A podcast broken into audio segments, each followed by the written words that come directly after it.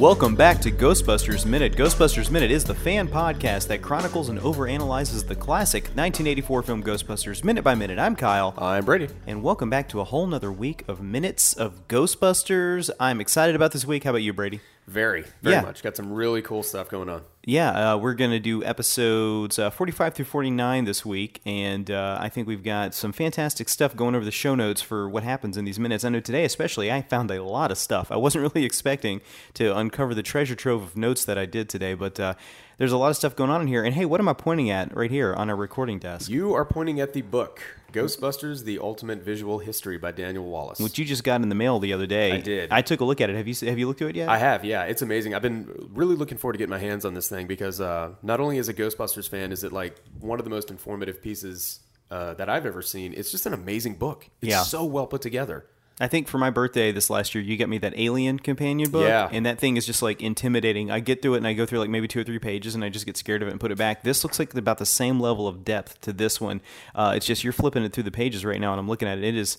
It's it's uh, not just Ghostbusters; it's the entire Ghostbusters franchise up into the 2016 Ghostbusters Answer the Call. Uh, and I'm looking right now. You've got some uh, pictures of terror dogs, which we're going to get into this week, and the statues that influence them. And one interesting thing that I saw in there, uh, you know, there's some notes on that I've got later on the um, where the inspiration for the terror dog statues come in, and there's some pictures of foo dogs in here. Do you know what foo dogs are? No, no, I don't. So you know when you go to a Chinese restaurant and they have these like lion-looking things outside, those are actually called foo dogs. They're not lions; they're dogs. And they have their hand maybe like on a little ball or something. Yeah, the front yeah, I'm their familiar with those, Yeah, now that you Uh, mention 'em. A lot of people think they're lions; they're actually dogs. So there's a little bit of uh, uh, Chinese restaurant uh, trivia that'll be on our new podcast, Chinese Restaurant Minute, coming Yeah, soon, where we Really go around. looking forward to that one. We go around and have try General Tso's chicken from place to place around the country. There's actually a really good documentary about that on Netflix. I think it's called Searching for General Tso. It's fantastic. It goes around all these different Chinese restaurants and kind of gives the evolution of Chinese uh, restaurants in, in the United States and how they got here. But anyway, I'm making myself hungry right now because we aren't too far away from Yeah, dinner. yeah, stop that, stop I that. got to stop that. Or else I'm going to turn to Slimer here in a minute. Well, hey, do you want to go ahead and get into minute number 45? Let's get into it. because they got a lot to go through here. Minute number 45. Now, in the previous minute, Venkman delivered the results of the investigative research into the name Zuul to Dana. After doing so, he asked her out on a date, which she agreed to. Minute number 45. After successfully landing a quasi date with Dana Barrett, Peter Venkman walks around the fountain outside of David Geffen Hall and spins around, emulating a roller skater that is seen on the left hand, left-hand side of the screen. At 4507, we cut back to the Ghostbusters headquarters where we find Ray Stantz showing Winston Zeddemore how to use the containment unit. Ray tells Winston that the containment unit is where they store all the vapors, entities, and slimers that they trap. At 4534, after showing how the ghosts are contained, Ray recites the line, When the light is green, the trap is clean. Egon can be seen on the left hand side of the screen working on something that appears to connect to the power system for the containment unit. Ray makes a point to mention that this is a custom made storage facility. At 4538, Janine informs Venkman that there is a man from the EPA waiting in his office to speak to him. Janine tells Venkman that she does not know what he wants and that she has been working for two weeks straight with no breaks, and that Venkman promised to hire her some more help. Venkman tells Janine that someone with her qualifications would have no trouble finding a top paying job in either the food service or housekeeping industries. And thus ends minute number 45. So, at minute number 45 here, we have um, uh, it starts off, uh, you know, with, with the continuation, or the, actually, it's kind of the bookend on the last scene where Peter went to meet Dana and say, hey, this is Zuul, this is what we have on it. Do you want to go out on a date? And we just kind of pick up there at the very end where he's kind of celebrating, spinning around the fountain. Yeah. You, know, you know my story. Yeah, I do. Go okay, ahead. I guess I'll go ahead and tell this. When I was a little kid and I watched this movie, uh, I saw Peter spinning, but I also saw the guy spinning on the left hand side of the screen.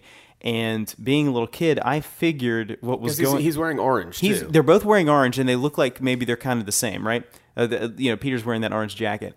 I figured that that guy was shooting another version of Ghostbusters and was in the same shot, and they were shooting them at the same time. In my mind, what I figured was that they shot international versions of movies, maybe like race swapping. So maybe this was like uh, the version to come out like in Korea or something like Yeah. that, and this is the Korean equivalent of Peter Venkman spinning around the fountain. The connections your mind makes when you're a child and the way they stick with you is crazy because I, I carried this around with me for my entire life. And then I think one day you and I were watching it together, and I kind of like put my hands in my pocket and slid back on the couch. And I was like, you know, every now and then you like to say something embarrassing about yourself, just to keep yourself grounded. And I said, you know, when I was a little kid, I thought that that was like the South Korean version of Ghostbusters getting shot on the other side of the fountain. Turns out that's not what it is. It's just a guy on roller skates. Well, you know, they could have made sense on one level because way back in the day, uh, they used to shoot different uh, versions That's uh, right. for foreign markets of the same movie, and they would do them not at the same time, literally, but around the same time. There was a uh, version of a Spanish version of uh, Dracula from the Universal Monsters series. Uh, you know, the one with Bela Lugosi. Well, Right. there was one being shot with Carlos Villarías and Lupita Tovar. They were actually shooting in the same sets, but at night.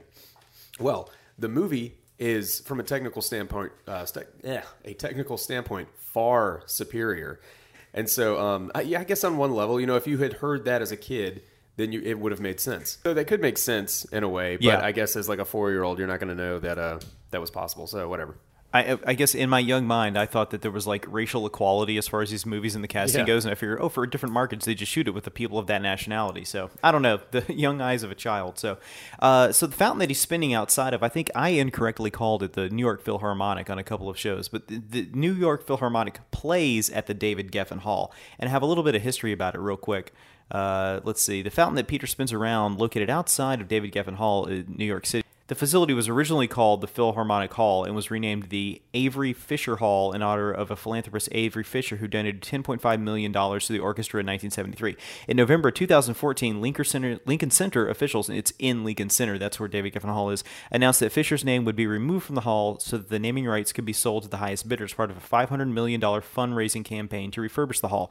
David Geffen, who, you know, owns Geffen Records, Yeah. part of the SK, he's the G in the SKG for uh, Spielberg, uh, Katzenberg, and Geffen as far as um, DreamWorks Pictures goes. Those are the three original owners of it. He owned the music publishing side of it. Uh, he donated $100 million to name the hall after himself. So the facility was renamed David Geffen Hall in 2015. Uh, the first Lincoln Center's buildings to it was the first of the Lincoln Center's buildings to be completed. And uh, I say this is important because the concert, the first concert there, was a Leonard Bernstein concert, who of course was the did the score for Ghostbusters. So the New York Philharmonic and a host of uh, operatic stars such as Eileen Farrell and Robert Merrill uh, did the first concert with Leonard Bernstein that was aired live on CBS. Wow. So a little bit of a weird connection there, but yeah, now it is known as David Geffen Hall, but at the time of shooting the film, it would have been Avery Fisher Hall at the Lincoln Center. So There you go. yeah, so this is the first appearance we get of the the containment unit. That's right. Yeah, and you actually hear um, this has come from someone who was a fan of the uh, the cartoon growing up. But Yeah. you like all of the sound effects that you're hearing associated with the containment unit is uh, also used in the cartoon. So it's just I don't know, kind of a strange little callback. And it's interesting that you bring that up too, because the containment unit on the cartoon was notably different. It was much, much, much larger. Which they actually tie into the fact that in the movie it's been you know it exploded uh, whenever Walter Peck shut it down. So it's another cool little thing that how they they tie the cartoon into the movie. So Yeah, and every now and then in the cartoon they would actually go into the trap, uh, into into the containment unit. Excuse me, and it was like this other dimension where they would hold the ghost. It was very weird. The grid, yeah. I'm sorry, the grid. Uh, so in the scene that, that we see whenever Peter Venkman is talking to Janine, he's wearing the same suit he was wearing two scenes right. or a scene earlier where he and Ray hired Winston on the spot, and you can tell that Winston's wearing the same clothes just without his jacket, Yeah. and Janine's wearing the same clothes as well. So it looks like they just dropped that that uh, scene where he was meeting Dana in there to kind of break up the monotony. Because without that, there's no real connective tissue. It'd just be kind of a bland scene where Winston just goes down and they're immediately saying like, "All right, here's how the trap works." yeah, it, was a good move. Yeah, I think so as well. So this scene serves the it, it serves dual purposes. It shows what happens when the ghosts are busted. Uh, you know, we kind of been seeing them, you know, so far that they've been walking around the traps, and now we know where the traps go. Uh, but it also sets up what is eventually going to be the foil of the Ghostbusters later in the movie when Walter Peck comes in and shuts down the containment unit. Uh, so we know we see that Ray makes a point to say this is also our custom containment unit that we designed ourselves, thus giving Walter Peck a reason to be there to say, okay, this is not some sort of industry standard. The EPA needs to come in and, and you know and see this thing, which I kind of feel he probably was in the right to say we need to make sure this thing's operating as normal. So the scene serves two purposes there. You you can also see like um, almost the irresponsibility on the Ghostbusters part of how this thing is uh, operated. It, because um, it links right over to just like a simple, I don't know, power unit on the wall that Yeah. Egon's inspecting, and whenever the uh, repairman goes to shut it down, that's like exactly that's that's all he does. He Yeah. just like flips a lever on it or whatever, and boom goes the dynamite. So imagine that in the earlier scene in the Sedgewick Hotel, whenever uh, Venkman's stream was too long, if he came down and like you know blew off Egon's head, there probably wouldn't be anybody around who really knew how to disable or dismantle this unit. Yeah. If like maybe the Ghostbusters went out of business and they had to shut that thing down, like it's all the guild secrets are kind of kept in Egon's head. I think. Yeah, exactly. Which could easily be prevented by the Environmental Protection Agency. Right, So there's a whole nother argument for you. Um, the way that uh, Ray is showing uh, Winston how to operate it is like every job I've ever been to that has this kind of like monotonous, Yeah. You know, element that I'm going to be doing. I don't know. It just it really rings true. Uh, and yeah, I used to work a job in a um, an NBC affiliate, uh, and we had to catch movies or like you know uh, videos or TV shows off of satellite on a big beta yeah, tapes. like the live feed. Yeah, and it was the same way when we actually would repeat what they said on Ghostbusters. It was a big red light and a big green light on the Mm-hmm. tape decks, and when you put it in and you were deleted it, you erased it. It would say when the light is green, the tape is clean, and that was the actual saying we had to repeat all the time. Yeah. And I say it to myself in my head all the time, not just at that job, but now here. Yeah, with any, any situation that that uh, applies to, Yeah. you anyone always finds himself saying "light is green, trap is clean." Yeah, e- even when it's not something that involves lights or traps at all, it's just That's- kind of like if did I finish a job? Yes, the light is green, Yeah. the trap is clean. That's part of that like universal language that people they just adapt phrases like that and Yeah. they use, and I'm actually going to get into that in one of the upcoming minutes. Uh, but yeah, that's that's funny that this movie just kind of bleeds over into your everyday life and uh, in that simple way. yeah, you start picking up those catchphrases. Yeah, so that's pretty much everything that I have for this minute. Do you have any more notes? Yeah, Peter just being such a jerk to Janine and saying like, you know, oh, you could find a job in uh, top flight job in the house cleaning or food service industries. It's like, so Peter, she's not legally required to be at this job. She could literally just walk out on you right now if you say something insulting to like that. And then where would you be? You'd be answering the phones himself, yourself. You guys be overworked. Exactly. And what she's saying you should be afraid of anyway. Yeah. Going on what is it, two weeks without pay or something like that? And then you're which is highly illegal. And then you're sitting Was it two weeks without pay or two weeks without a break? I, I really can't remember. If it's Um, without pay, that's a problem. I wouldn't show up. Oh, yeah. if Yeah. a paycheck didn't show up. yeah. Either way, man, without a break, still. Yeah. But um so but that's Peter Venkman for you, just you know, not really thinking things through. All right, well, that's all you've got. That's all I've got. We can go ahead and move on to minute number 46 tomorrow. So, folks, join us again tomorrow, Tuesday, for minute number 46, where we're going to get the introduction of uh, one Mr. Walter Peck. And speaking of which, we are going to have a guest host with us this week on our Wednesday episode, minute number 47, uh, a friend of ours, just Yeah. a, fr- a friend from around the block who's a huge Ghostbusters aficionado.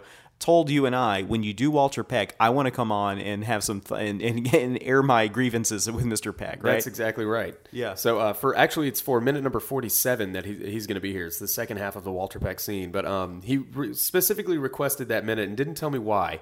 But he Okay. said, yeah, he's got this uh, this argument that Yeah. um, Peck might be in the right. So be sure to tune in for that minute forty-seven. Yeah, our friend Chris is going to join us here. Maybe he'll wear his Ghostbusters uniform. You think we can talk him into doing Oh that? yeah, for no, you, yeah, you wouldn't even have to ask. him. Okay, he'll show up anyway. All right, folks. Well, thank you so much for joining us again. We'll be back tomorrow with minute number forty-six, and uh, again, Chris will be here on uh, Wednesday for minute number forty-seven to talk about Walter Peck. All right, folks. For Brady, this is Kyle. We're here to remind you that death is but a door, time a window. We'll be back. Ghostbusters Minute is a fan supported podcast.